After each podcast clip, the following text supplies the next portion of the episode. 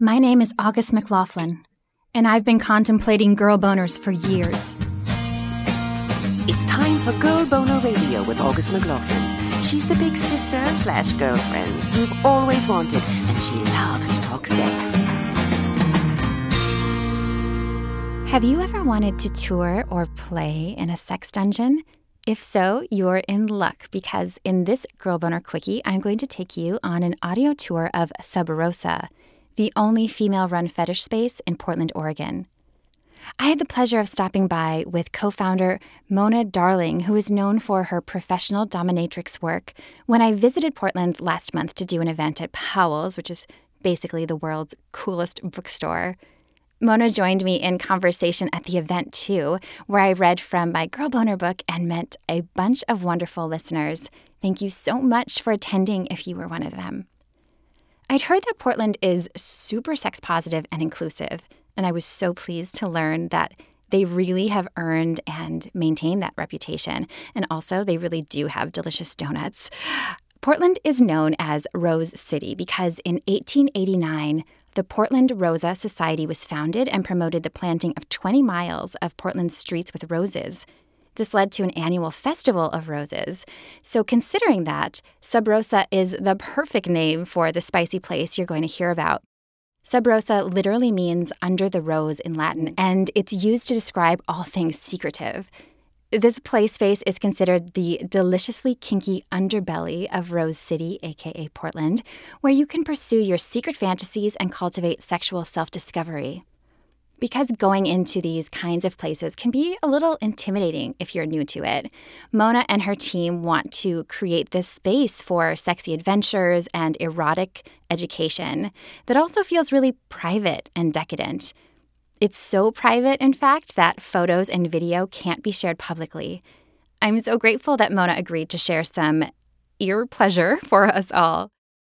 So tell me what this it's like a a jail contraption sort of. It looks like it would hold one person. What is this that we're looking at? This is a standing cage. Um, I've had a lot of standing cages in dungeons that I've worked in. This is my favorite though because not only does it have overhead restraint, but it's got um, four doors on the front. Uh, this one on the top opens so that you can have full access to their face and their head. Um, and then the next one is in the middle, so it opens so you can have access to their genitals. And then there's another one on the bottom, which makes it obviously easier to get in and out, but also gives you access to their feet if you want to like restrain their their feet um, to either side of the bottom of the cage. So, could you give us an example of a use for this? Something you would teach people? Um, this is something that I don't use a lot. A lot of it is about putting somebody on display and making them feel objectified. Um, and uh, a lot of uh, people like, especially men, a lot of the people that I see and would put in here would be men, not all men. um, but men don't get to be objectified because of our lovely society. Uh, and so this might be a situation in which a man can be in there and be objectified and like let go. Um, and what about this? It's like a, a bed. It sort of has a cage below it, a barred cage that's kind of like a low jail. And then there's a lovely hole in the middle, which looks like it might be perfect for genitals. How would we use this? um, so there's a cage underneath with restraints. So I have done things where I've had somebody inside the cage and their head has come out out of what you refer to as the genital hole, uh, and you can restrain somebody so that their head is stuck up out of there. I've also had people kneeling on top of the exam table and had to put their head in so that their ass is stuck up in the air, um, which is a way to make somebody feel very exposed and vulnerable. Uh, a lot of times, though, I use it as an exam table. Um, there's a lot of restraint points on it, so I can have somebody lay face down or face up and completely and utterly immobilize them.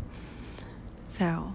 So interesting. So, what was your primary goal in creating Sub Rosa, this space? It was oh, there's there's actually there's layers of goals. One is to provide a beautiful place for people to explore kink, whether it's professionals who come and see um, their submissives here, or just a couple that wants to get away from, you know, family and friends and do something naughty in a fancy decadent space. Um, but we also wanted to create a space that um, would make it easy for people to learn. Uh, we wanted to make it an approachable space uh, for people to learn about kink and consent and BDSM and just play for adults. That's so awesome. I love what you're offering, and it is a gorgeous space. It feels very decadent, very private. As we're looking around, I start feeling like my body feels ticklish because I see that I could be strapped to the wall over there and it makes my armpits feel vulnerable. Could you tell me what you would do with this, the wall restraints with the padding? Um, so that is our version of a cross. You see crosses in a lot of dungeons. They look like a big X and they have some restraint points. Ours is large, leather, padded, uh, with even more restraint points. It makes it easier to restrain somebody no matter how tall or short, uh, what their body size is. Um, it makes it easy to make sure all those wiggle spots are held down tight. And yes, there could be tickling. I just felt it again. So, if somebody wanted to get involved, what are the common questions you hear when people approach and they say, I've heard about this place, and you could tell they have butterflies. What do they ask you? What do people want to know? Um, people want to know how to get in and what they have, you know, how private it is. They want to know that they're in a situation where they're not going to have somebody snapping pictures that are going to end up on Facebook or FetLife or something. Um, we teach a variety of classes as well as community events. Community events are affordable ways for people to come in and see what it looks like. Uh, as you know, and we have everything from um, political uh, speakers in here that are teaching people how to get around like FOSTA, SESTA, and like how to navigate the world around that. Um, and then we have other community events that are, we have a femme clothing exchange that's coming up for uh, people who identify femme, at least part time. And um, we have had we had a Christmas party. We had a you know XXX Xmas party where everybody exchanged. Um, it might have been three X's, but uh, everybody exchanged pervertibles. So there was a like you you had to spend less than ten dollars and make or create some kind of sex toy. Um, but in addition to that, we have a lot of classes. Uh, they're a little more expensive, but um, they're very private. You don't get the address until right before the day before the event, uh, and you get instructions like, you know, be discreet, coming and going. There's no pictures, um, and don't talk about the things that you see or hear in here. You can talk about the space. You can't talk about somebody else's uh, sexual adventure. So, and this is my first time, as you know, in Portland. I'm loving it. I feel like you could work a Sub Rosa class or experience into a whole weekend, mm-hmm. you know, days with your friends or with a partner tell us a little bit about kind of the culture in Portland and what people could expect if they did want to make it more than just coming to Sub Rosa, which alone would be amazing.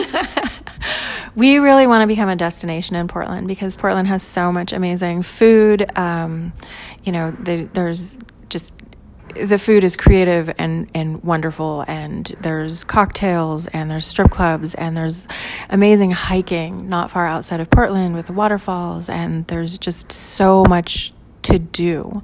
But we want to be able to add a little kink fun stuff in the middle. So if like a couple wants to come and have a decadent party um, in, you know, just the two of them in Sub Rosa, and they can have their own little thing for an hour or two and then they can go out and go hiking and skiing and have some food and some beer maybe visit a strip club or three.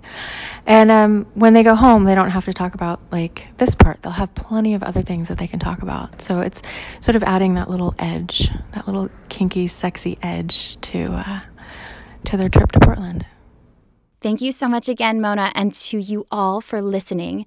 To learn more or look into your own sexy Portland adventure, whether for a workshop, an erotic photo shoot, a retreat, or BDSM coaching, visit subrosapdx.com. And stay tuned for another Girl Boner Quickie soon.